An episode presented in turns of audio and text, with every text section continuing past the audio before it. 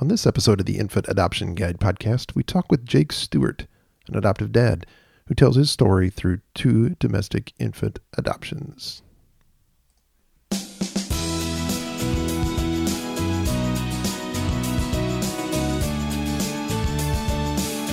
Well, hello, everybody. Welcome back to another episode of the Infant Adoption Guide podcast. My name is Tim Elder. I am an, also an adoptive dad and I want to thank you for joining me today on the, this show because I'm really excited to share with you an adoption story from Jake Stewart, a fellow adoptive dad. Um, him and his wife have adopted twice. Yeah, that's what this show is all about is domestic infant adoption, is helping you on your journey to match faster, cheaper, less stress, and just realize the dream of becoming parents through adoption and give you hope and inspiration. So that's what we're here to do today, especially with Jake's story. I'm really happy to have him on here because he's such a um, a good voice for, especially for the guys in an adoption. You don't hear the guys speak out very often. Um, I happen to be one of them, but I'm really excited to have another guy like Jake to come out here and share his story with you too. So let's get right into the interview with Jake Stewart, an adoptive dad. Hey, here you go. Okay, everyone, I am happy to have Jake Stewart on the show today. Jake is an adoptive dad like me, and he is here to share his adoption story with us. And I just wanted you to know I, I connected with him through Lifetime Adoption since we both worked with them on, on our adoptions. I'm excited for everyone to hear it because it really gives hope uh, because it's it's a success story, and we don't always get to hear success stories. We hear a lot of the horror stories, so I'm really excited for Jake to to tell his story. So, welcome to the Infant Adoption Guide podcast, Jake. Thank you. Thanks for having me. Awesome. Yes. I appreciate you coming on to the show. I'm so happy to talk with you because I don't get to talk with guys very often about adoption. I mean, it's just, uh, uh, we're not uh, really a voice out there too, too much in the adoption world. So I appreciate that you are one of those guys and that you're coming on to, to tell your story. So thank you for coming you, on the show. You bet. Wouldn't have it any other way. Well, first of all, a lot of folks have issues of what brings them to adoption. What brought you and your wife to adoption?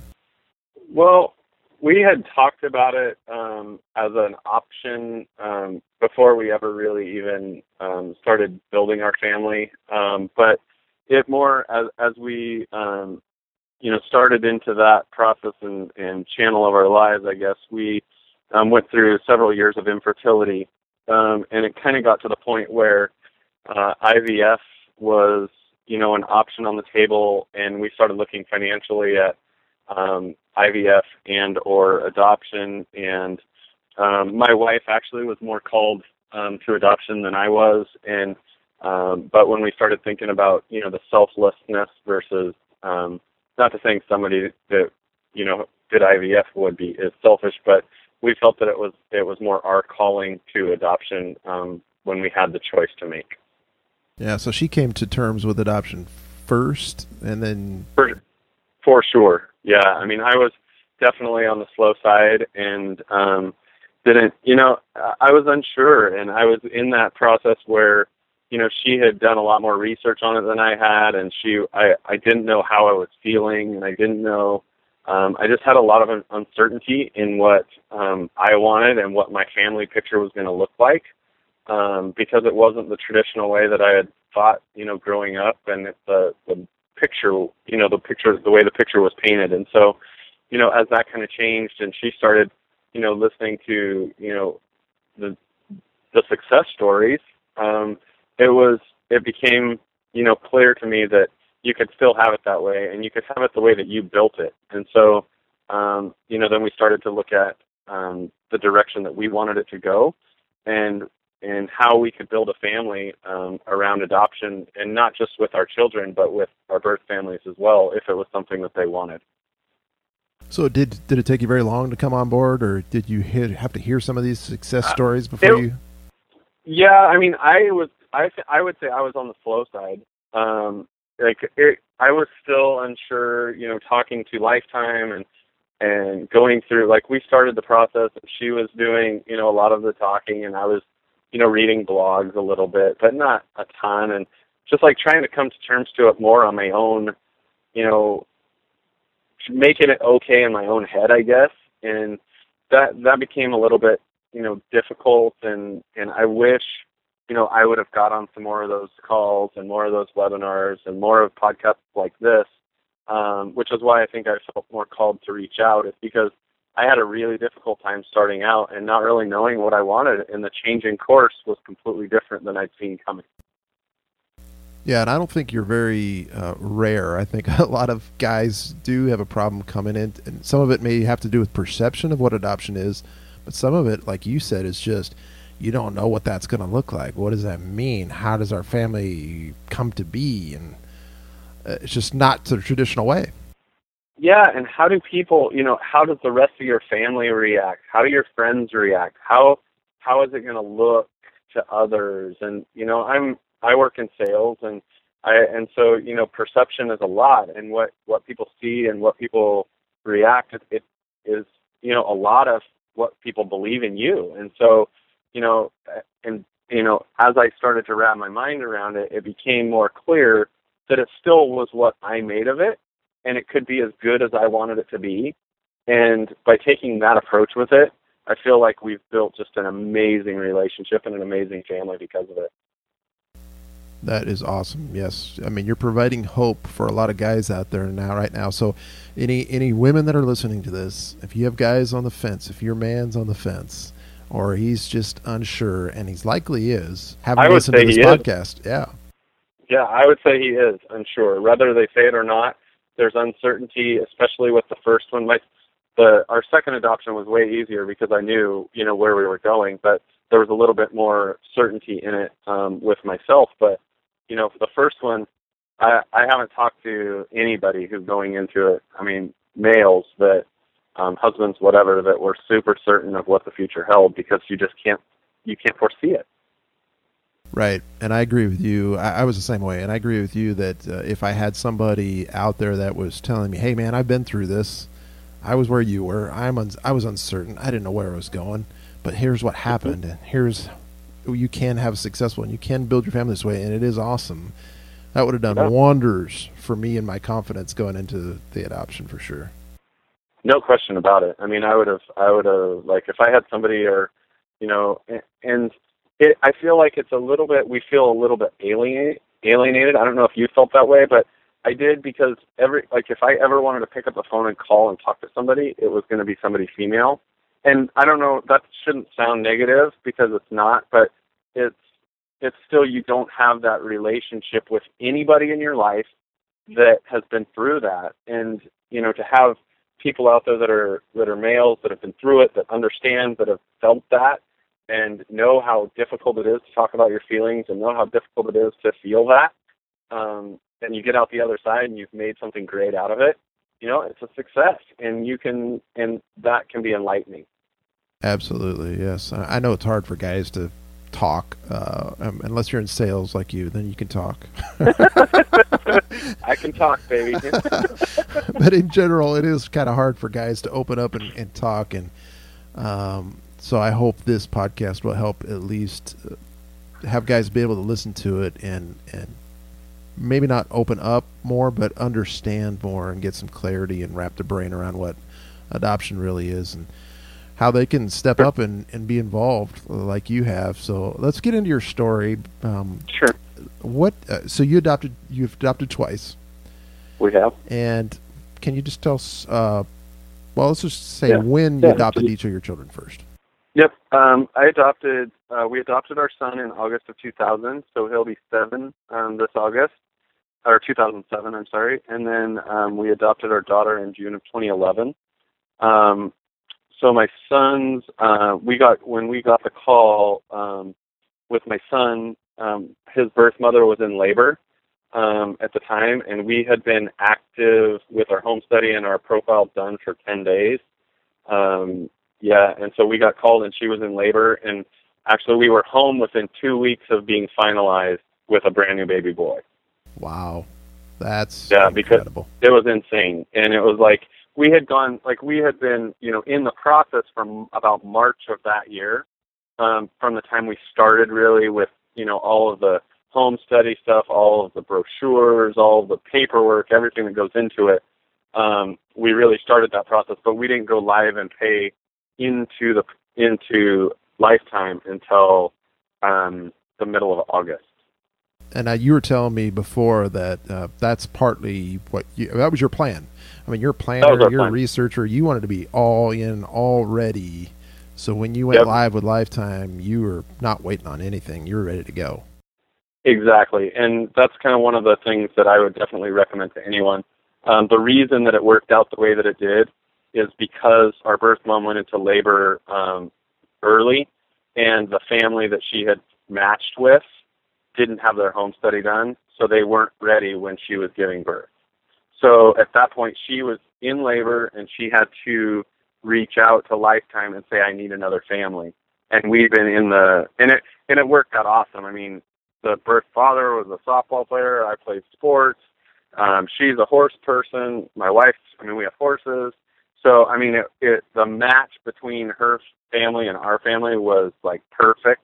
Everything worked out ideally, but you know, had they had their home study done, she'd have never even found out about it. Man, that had to have been a little.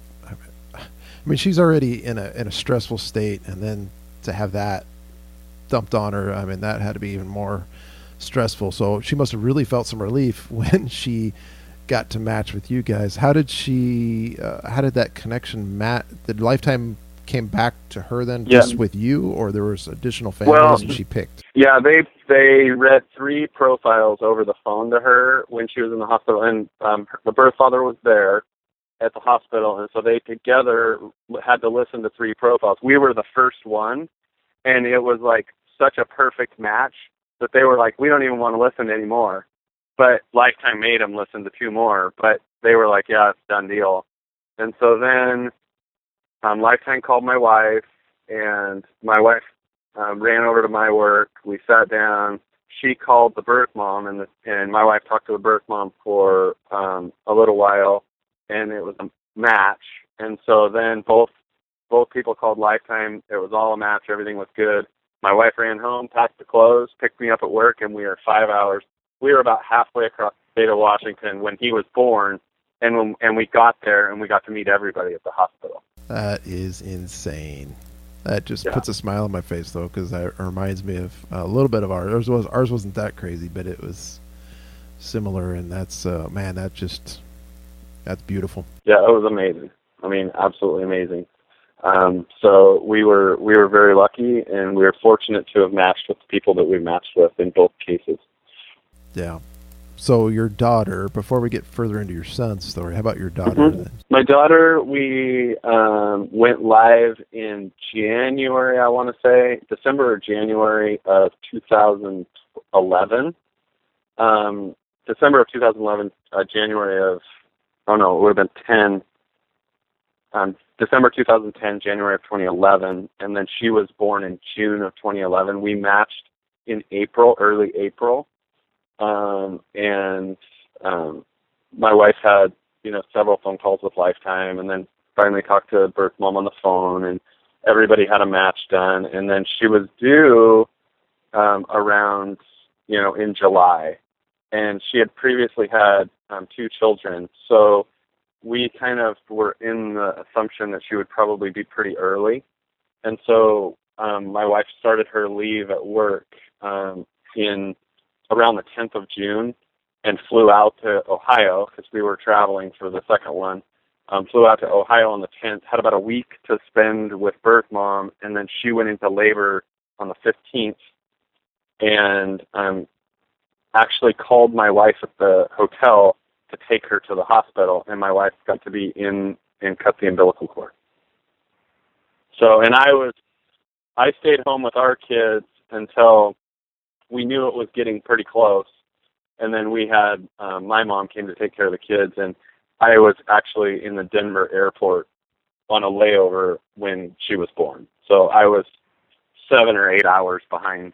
You know, she was about seven or eight hours old when I first met her, but my wife got to be there, so that was perfect. So you just got lucky that she was there and went in early, or I mean, you, you well, she flew we out flew, there. Right? We flew out there. We flew her out there and just got a hotel for you know the time before, so that she could meet um, birth mom. She could meet her family a little bit. She could meet the kids. you know, and just kind of get to associate and kind of start to build that relationship a little bit on the front end. Um, you know, do some things for dinners and stuff like that, and you know, just kind of be there to help her out um, with anything that we could, just to start to build that relationship from the beginning. And I felt like because she was in that situation, has rolled into afterwards where we live halfway across the country and we still have a great you know we flew her out here for Cassidy's birthday or she flew out here for Cassidy's birthday um back in June. So this year she was here for her third birthday. Wow, that's really cool. Yeah, establishing a relationship is is huge. I mean, and you had a longer match, obviously, on that yep. one. I mean, it's almost what three months, so there was plenty of time. But still, I mean, we were live with a total with two kids without being matched for three and a half months. I mean, that's pretty insane. Yes, it is. That is true. Yeah. Not not a whole lot of people can say that. So. No. Well, congratulations. That's uh, well, thank you. Thank you. A beautiful way to to get your build your family and let's get into a, a, little bit of the details then. So, sure. On either one of your adoptions, did you ever have more than one match with the birth mother, or were you no, matched once? We we were matched once in both cases, and that was it.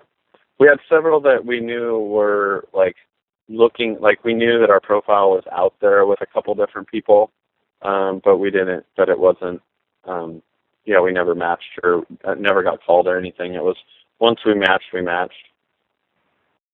And when you were for each one, so your son happened so fast, and it was in the same state that you lived in, so you didn't have to worry about ICPC, you know, any of that paperwork going across states. And Correct. your daughter in Ohio, so you stayed there once she was born. You still had to stay there for two weeks. Yeah, about two weeks. We were still there. Um, so my wife was gone almost a month from home um, between you know before and after, and then yeah, we were there. We were in um, Northwest Ohio for about a week afterwards, and then we so we got to see and um, my wife did some pictures, you know, some professional pictures with her birth mom, and they did some pass up stuff, and we took some family pictures with, you know, her previous kids, with um, my daughter, and just some of that stuff with her family. Um, and we kind of did some sightseeing stuff with her, and spent some time with her and her and um, her husband at the time, and it was just like getting to know them a little bit and then as we knew the ICPC stuff was starting to get closer, we um, went out to Cleveland where we were closer to the airport so that as soon as it happened, we could hop a plane to get home to our family. Yeah, especially being gone that long. Boy, that would have been tough on your right. son for your wife to be gone that long. Yeah, I mean, he had grandma. So, I mean, grandma was there, so he was spoiled. that helps, yeah. That's cool. Let's let's get into uh, some of the open adoption stuff because I know in both your cases you have open adoptions, and yep. uh, it's really one of the most misunderstood. And I know in my case, before we started the adoption process, or actually while we were starting, that was our big over something to overcome for us is just what is open adoption? What does it mean? Uh, what what are we getting into? Can't we just have a baby dropped off at our door? As crass as that sounds, I mean that's right.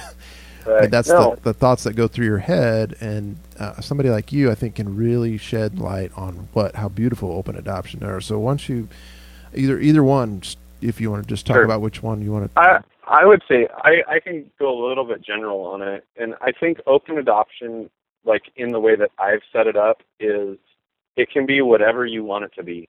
And it can be as much as you want or it can be as little as you want. As long as everybody's on the same page, I think it can be a really good thing.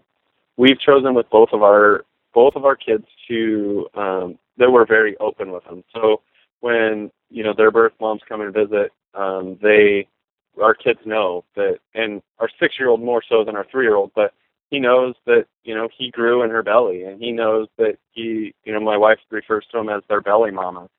And um they know that you know it wasn't i mean we haven't got into the whole story with them yet but they also it doesn't have to be a negative thing. And i think that for way too long adoption has been a negative thing and it can be a fantastic um it can be a blessing it can be a growth opportunity um, in just in mindset, if nothing else. And in our case, um, we started with both of our birth moms, kind of the same mold, where we kind of let them have their distance.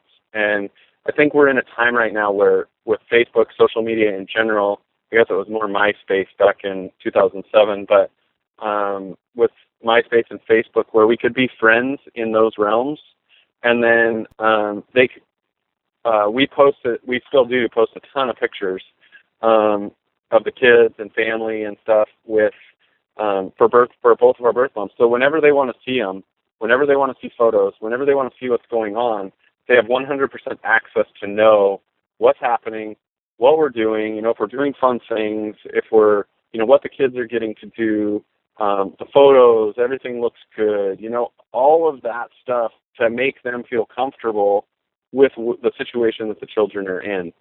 And from the beginning, you know, I don't know 100% how much they looked and how early on they looked. I guess our first meeting with my son's birth mom, he was about seven months old or eight months old. And um, so it was a little bit for, I mean, it was a little ways out, but we didn't really know what to expect. You know, there was a lot of uncertainty there and, you know, didn't know what she, you know, uh, emotionally, how she was feeling. But her having the ability to go to those um, those sites whenever she felt comfortable to do it. Um, and she could go there and just cry if she wanted to. But she was then making the effort to come out and do that. Slowly, she started. Um, she started talking about, you know, sending us little notes or liking the photo or things like that that really start to let us know that she's there um, and that she's looking and that she's involved. And then, um, you know, she came out and um, we met her a couple times over on the uh, on the coast when we were visiting other family, and just you know made a trip out and had a day day trip to visit with her and stuff. And you know, and we've just really tried to embrace them, um, understand their situation, but embrace them. Um, if they need support, if they need things from us, that we're willing and that we consider them, you know, a part of our family, um, a branch of our family, I would say. And you know, and that my whole philosophy going into this thing is what's best for the kids. And so we feel like the more support that the children can have, the better. As much, as long as it's in the best interest of the children. So, um, you know, that's we're on the same page with everybody involved. Um, both birth moms come and visit a lot. We actually had a really unique um, opportunity this last in June where both of our birth moms were together for the first time. They stayed at our house for a weekend and got to know each other. Um, our my son's birth mom was you know had the ability and had the um you know she was open enough to talk about you know how she was feeling through different parts of of the growing and the the learning process for her how she was feeling through you know the first few visits and how she was feeling and she was talking to my my daughter's birth mom about that and they were able to share that bond with each other. And i feel like that's something that you know they may not have ever really had is someone to talk to about it.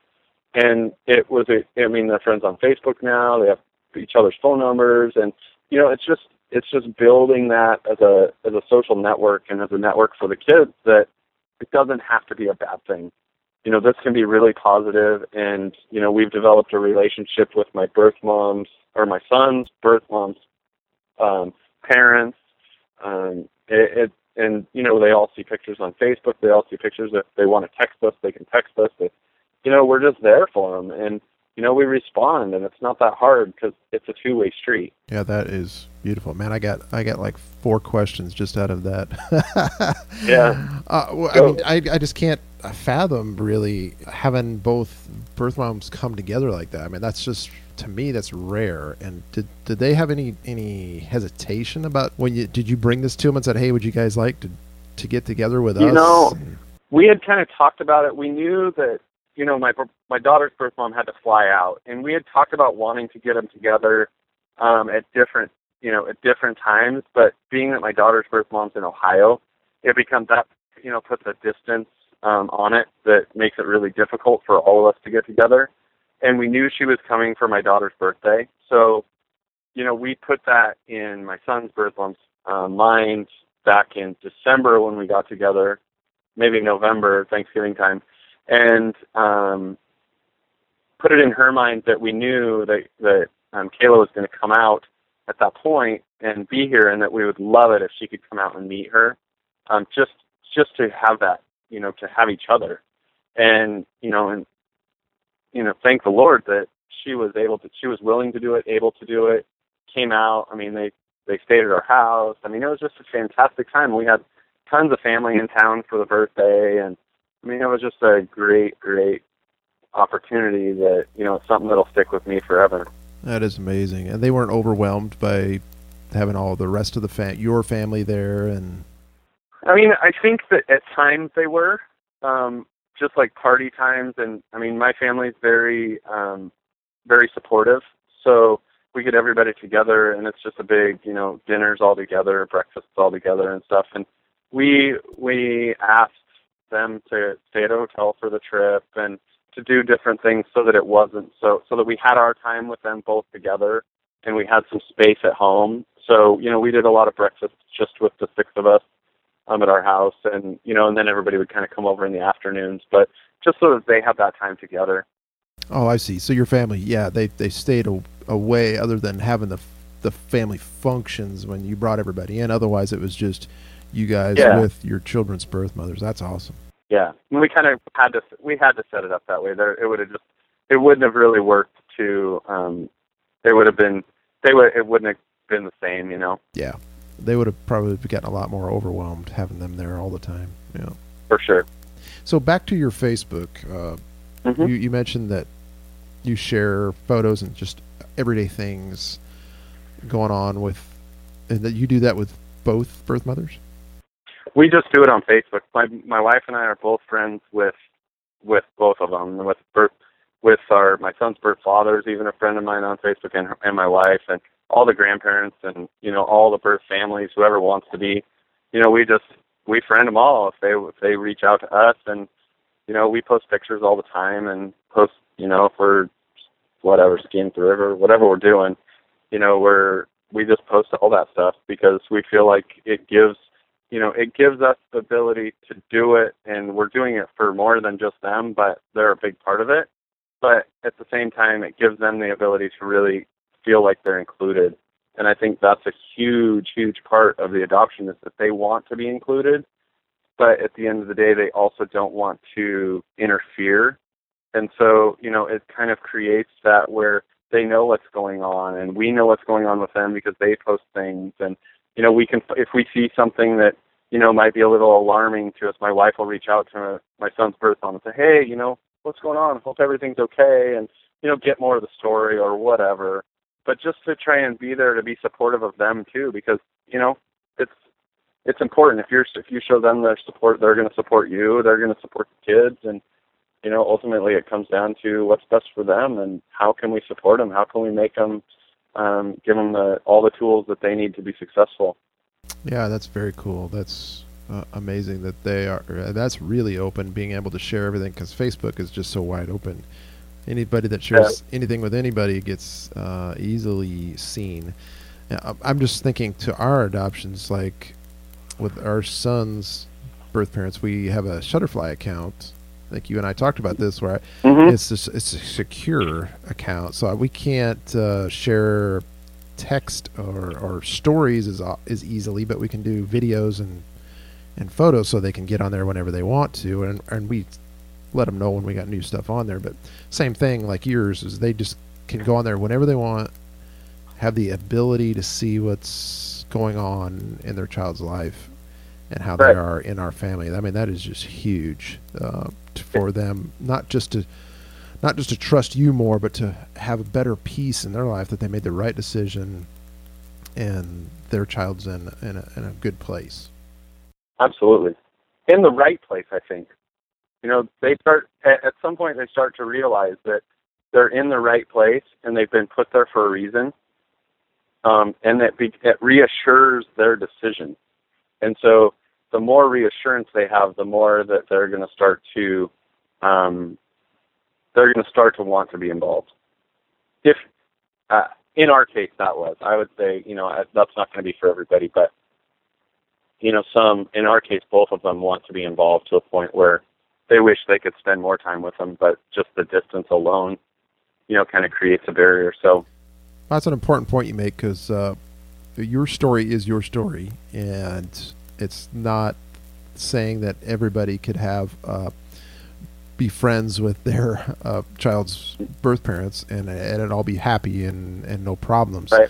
I mean, there's definitely boundaries. Uh, and did you guys have any discussions about boundaries or or the level of openness you you were wanting to have with each other? We got really lucky, I would say, in that we didn't really have to go down that road too much um, at this uh, up until this point.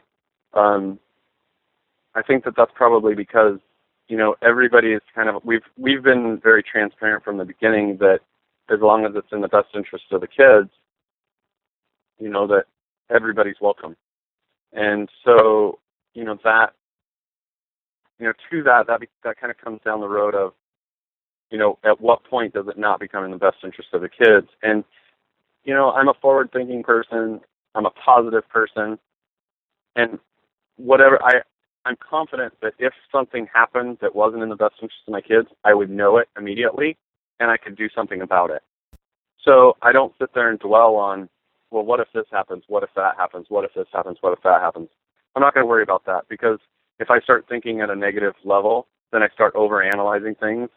And everybody's different. Whatever, you know, if they're doing, if their intention is the best interest of the kids, then I have no problem with that.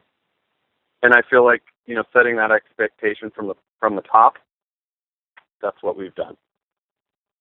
Yeah. So you you I like the philosophy because then if something does come up, um, you know in your mind, and you've already had the discussion with them that if it's not in the best interest, we're going to be talking about it. and we uh, would talk about it. I mean, we wouldn't like just go off. I mean, at this point right here, and just like, you know, start deleting friends on Facebook or whatever. I mean, we we just wouldn't do that. It would be something like, well, what was going on here? I mean, what were you thinking, or you know, what what's the story here? Because you know that wasn't that kind of hurt his feelings, or you know, whatever. I mean, you just cross that bridge later. I'm not gonna. I can't sit here and think there's too many things and too many possible outcomes with everything in life. I can't can't possibly know what's going to happen. Yeah, that's a good point. Uh, you know, when you're going through your adoption journey and you make your match and you're you're having those discussions with with birth parents, I think the temptation, I don't know, I want to say temptation, but the thought is that you need to have all these discussions about what an open, open adoption means, how much contact we're going to have, and all this stuff, and lay out the plans. But those best laid plans are going to change. And it might, yep. and it probably won't be on your end. It'll probably be on their end because they don't really know what they want right now, and what they want may change. Like you said, uh, down the road, mm-hmm. like with one of your kids' birth moms that eight months later, she finally was kind of warming up to the idea of looking at things on Facebook and interacting a little bit. I mean, just this things, situations change, lives change, so opinions about how contact are, are going to change most likely.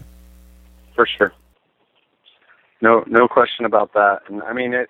I would say, you know, as uh, just be, you have to be completely open-minded going into it. Know that your plan's not going to be your plan I mean, say it, you know, I'm a very big planner. I try to be pre- as prepared as I possibly can for every single thing I do. And um, going into this, it's one of those things that you just can't be prepared for. You can't possibly understand the emotions gonna, that's going to happen when you're at the hospital and you handle hold, the kids for the first time. You know, the joy. I mean, you felt that too, Tim. The the joy that you feel when you're standing there, but the pain that you feel for your birth mom when you're standing there, and you're you're the just that influx of emotion both directions is just I mean, I'll never ever forget the moment that my my son's birth mom checked out of the hospital and we were still there with it because we had to stay one more night. And it was just like that moment was like so overwhelming when she was saying bye and oh man. And you know, you just can't possibly be prepared for that. And so um you know, there's situations that are going to come up where, you know, they that are going to be completely out of left field. Um, I would say with my daughter, we got asked, you know, after we had left the hospital, we are back at the hotel. Her birth mom's at the hotel with us, and she asked us if she can take my daughter for a night at her apartment just to have one night with her. And we were we were totally caught off guard, blown away that we're being asked, you know, here we are with a brand new baby, and now birth mom's asking if she can take her for a night and you know we kind of made eye contact to each other and we're like you know what if this is what's going to help her and this is what's going to help um, you know, it's still her child at this point. And as difficult as that decision was, neither one of us slept all night, but as diff- difficult as that decision was, we had to let her do that. And, you know, in June this year, she told us that had we not let her do that, she would have not gone through with it. So, I mean, it's just, you have to be flexible. You have to, sometimes that difficult stuff's going to happen, and you have to think of what's best for birth mom. And she was, you know, it was kind of a test in her mind to say, okay, do you trust me? And that's really what it was, is do we trust her? And we're thinking, well, she's, you know, we got all this crazy stuff going in our mind of what, what's she trying to accomplish by this? Or what are we trying to do? We're trying to overanalyze what's happening and why is it happening this way and blah, blah, blah. She just wanted to know that we trusted her.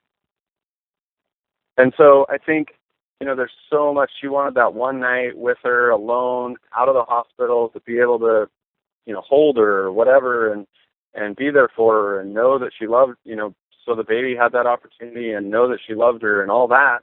And you know, we were able to give that to her, and we were willing to give that to her, and and because of that, we now have a great relationship with birth mom and her family. And it's like, you know, you just got to be real careful and toe that line be flexible to be able to change your plan and mold and think of others and you know be very caring and be very aware of the overall situation because something like that would have you know where we would have been in Ohio with a flipped birth mom.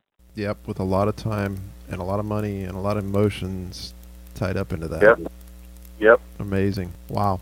That's just uh, that's a lot so, to wrap your brain around right there because uh, yeah, I could see uh, any of one of us uh, being in that position and what what are you? What decision are you going to make in the, in the split time that the two seconds you have to to answer? Right. And my wife said, you know, when she asked, she, I was on the other side of the room, and my wife was talking to her, and you know, when she asked, my wife's response was, "Well, we're, let us talk about it, and you know, we'll we'll talk about it." And and she was just like thrown off, like she was she kind of took that hard stance and backed off, and she was like, "What do you mean you're going to talk about it?" And we were, and I kind of overheard at that point what was going on, and I was like trying to process it really quick of what okay, we got to react right now. And so, you know, at that point, I told my wife, I was, you know, across the room, we just made eye contact, and I was like, yeah, I mean, we we have to do it. You know, it's what she wants. It's here's the situation, and as difficult as it is, we got to do what she wants. And you know, ultimately, that came back, and we, thank goodness, we made that decision. Yeah, yeah well, you had the right mentality of already going into that of thinking about, like you said, thinking about the birth mother and thinking about the child and what's best for the whole situation, not just what's best for you, not just what bad thing could happen, but right. what's best for this whole situation. And you made the right decision. So, awesome. Yep. So, I mean, and that that I mean, big picture is so critical as you're going through it. I mean, from my perspective, from my standpoint, big picture. Because if you get wrapped up in the day to day, the little stuff, you know, make your overall plan to do your, and then take the baby steps to get there. But be able to change that, be able to go off course because it's going to happen.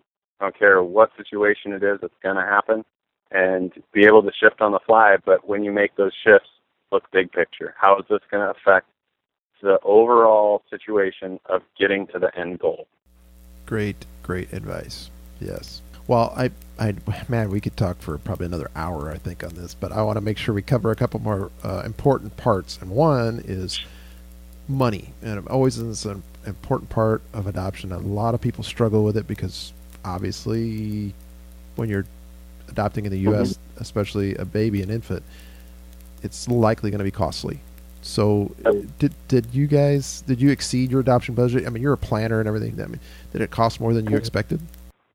The our first one didn't. Like we were pretty prepared for him, but it was in state, so we kind of got lucky there. And being in state, we didn't. We had the budget set up to be able to travel, so you know that was pretty. Um, we were pretty good with our son. Our daughter definitely exceeded it just because of the amount of time. Um, every state's different with ICPC, as you know. So um, you know we didn't we didn't really weren't prepared for having to stay for two weeks. Um, you know, and the travel that that's a big part. Um, so, I mean, that became, and then, you know, the flight home, I mean, we got really fortunate with Southwest gave us a great deal to get us home, but you know the tickets would have been 850 bucks a piece from Cleveland to to Washington, and it was, and they, you know, they felt sorry for the situation when we were walked up to the counter and to buy tickets. You know, that doesn't ever happen. So with a brand new baby, so they felt and they comped one of our tickets, wow. which was fantastic Who too. did you have to talk to to get that done? the manager, the manager was standing there, and we walked up to the thing and we're like, we just we got to buy tickets to get home, just in the Cleveland airport walked up to Southwest and just said, "We got to buy tickets to get home." And the lady's like, "Well, we can get you there, but it's going to be four flights."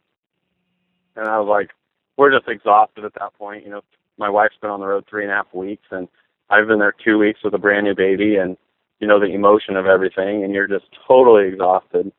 And you know, and we're standing there, and she's you know can see the situation, and she, you know, my wife said something about you know that we're we finalized and we're just able to leave and and the lady's like, well, just hold on a second. And she walks back to the back, talks to the manager. A manager comes out and she says, well, it's going to be 850 bucks a ticket, but I'm going to take care of one of the tickets for you. Wow. And my wife just lost it. I mean, she just broke down and started crying. The manager comes around in tears and gives her a big hug. And I mean, it's just a, a, like the emotion that goes into it. You just can't until you go through it. You just can't understand. That's amazing. Yeah, we we had a, a not not that kind of an experience, but something similar with the hotel that we stayed at because uh, we also were in Ohio and I called ahead because I knew we were going to be there and I said this is our situation. We don't really have a choice. We're going to be there anywhere from 7 to 10 days. And this is why. We got to we're going to be there with a newborn baby. We're adopting. We we need to be there to take care of the paperwork what can you do mm-hmm. for us? And he was very sympathetic and just appreciated that. I shared the story with him, and he gave us a huge discount. Um, and he didn't yep. have to do that. And just like the Southwest guy didn't have to do that either. I mean, that's no, that's that's cool. That's what needs to be shared. It's just they're just feeling for you, and they're feeling, you know, they're feeling for the situation, and they're wanting to help because you're reaching out and you're putting yourself out there to help the child and you're wanting what's best for the child and your intention is good and everybody wants to help in a good with something that's a positive intention and so the more you can share the more you can share about open adoption the more you can share about positive results and positive impact it it starts to change perception amen to that absolutely i, I see that all the time especially with this this podcast and the Infant Adoption Guide site. It just uh, it changes people. Uh, the more open you are to talk about things, and especially the success stories, not just the the bad things that happen. So your story is right. very inspiring, and I know it's filled a lot of people with hope that they can get through their their journey and and build their family, become parents that they want to be. So I so much appreciate you coming on. You know, I'm gonna have to have you back on because I can I know there's a lot of tips and resources and other stuff that we can give folks, especially hopeful adoptive dads. So for I, sure. I want to have you back on. If you're okay with that, I'd love to, to have you back on for yep. another episode down the road. I'd lo- yep, I'd love to do it. Awesome. Well, uh, let's let's wrap this up. Um, can you give us maybe one or two things you would have done differently on your journey? I think the first one for me is from would be from the be- beginning standpoint, and that would be um, be more involved um, with the lifetime stuff. Um, my wife was very involved in listening to a lot of webinars, and I was like still trying to deal with it myself and like wrap my mind around it. But I, there's a lot of resources there, and you know I was like in the mindset of most guys where I could take care of this myself, and I think had I got in and just kind of listened to what's going on and not even not even like been active on it, but just like speaker phoned it with my wife and just like listened while I'm cooking dinner or whatever. I think that that would have made a big difference and it would have helped me come to grasp with it a little bit earlier from the beginning. Um, second thing I would say is probably just I I think talking about it.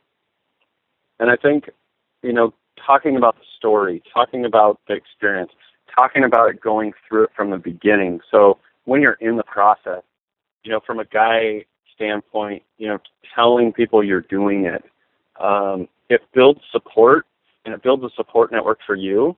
Um, and people that know you're doing that, it becomes a very positive thing that you're doing a positive thing and you're doing something in for the better. And that becomes very uplifting and that can help carry you through. It can help get that rally behind you rather than living in a tunnel. So if you start to get, you know, a fan base or a rally behind you of that you're doing this and and not just with, you know, family or not just with the select few that you talk to about it or whatever, but this whole you know, your whole network of people that you come into contact with on a day to day, you know, it can be a really positive experience for a lot, a lot of people. You don't have any idea how many people you can touch. Absolutely. Very wise words there. And uh, uh, piggybacking on that, I want to make sure everybody knows about there is a special uh, Facebook page that we have just for adoptive dads, and not just hopeful adoptive dads, but if you've if you've adopted already, if you've not adopted, if you're thinking about adoption, but it's just for the guys. And I'm going to share that that link here. It's it's infantadoptionguide.com forward slash dads. It'll forward you over to that Facebook page, and you'll have to ask to get in, but I'll let you in. And um, there's just a growing community of guys there that we're just. I mean, I know guys aren't talkative, so it's not a huge, hugely talkative group, but uh-huh. we're still there to share with each other about what's going on. And I think it's it's it's a growing group and it's a great group. So if women, any women out there that uh, if your guys are interested in all, have them go to that link and uh, get on that Facebook group, and we'll we'll talk. Awesome. Well, thanks, Jake, so much for coming on, sharing your you story. You have such a great story. Congratulations on your family, your two wonderful kids. Um, and I know your wife's a, saint for uh, for get you get you through the journey and getting to where you are. Oh so. yeah, oh yeah, without a doubt. So thanks for having me. Appreciate it. Oh, absolutely. Thank you. Take care.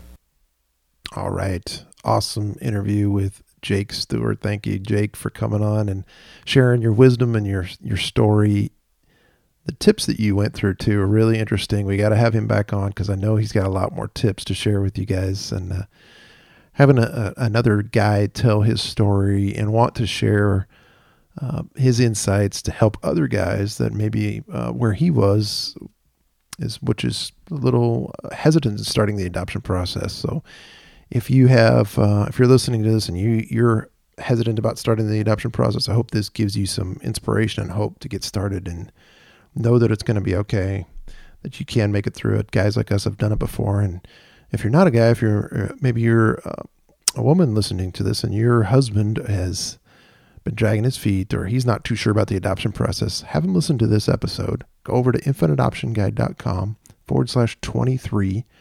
You can get this episode and listen to it. Have him listen to it. And I guarantee it would at least help him a little bit, if not a lot, on your adoption journey. So thank you so much for listening. And, uh, you know, my goal is for this podcast is to help uh, and inspire, especially with success stories like this. I think it really helps um, being open and real and sharing um, not only the good times, but some of the struggles and problems that you've had too in the adoption world. So I want to invite um, anybody that's listening, especially the dads, to go join our Adoptive Dads Facebook page. It's not just for adoptive dads, but also the guys that are hoping to adopt go over to infantadoptionguide.com forward slash dads, D A D S, and that'll give you the link. And all you have to do is ask to um, get into this Facebook group, and I'll let you in. But it's a closed group, so not anybody and everybody can get in. And you have to go uh, know what it is and get through it to uh, get approved. So we don't just have anybody coming in to the group, but we have a good group of guys in there right now, and uh, we hope to continue to grow and uh, have a place for the guys to have their voice. So thank you, Jake, for sharing your story, and congratulations on your family, Jake. And uh, one more thing I want to share with you guys. If you are struggling with your adoption, I got four free resources for you. These will help you save time and money and stress on your infant adoption journey. Just go over to infantadoptionguide.com forward slash welcome.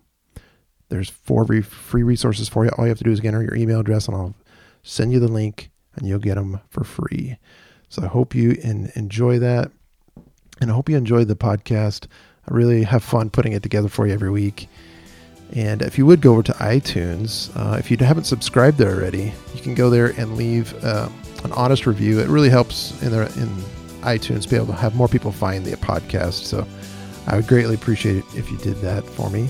And until next time, I hope you keep on your journey and have, have find the hope and inspiration to realize your dream of becoming parents. And I know it'll happen soon for you. Thanks, and God bless.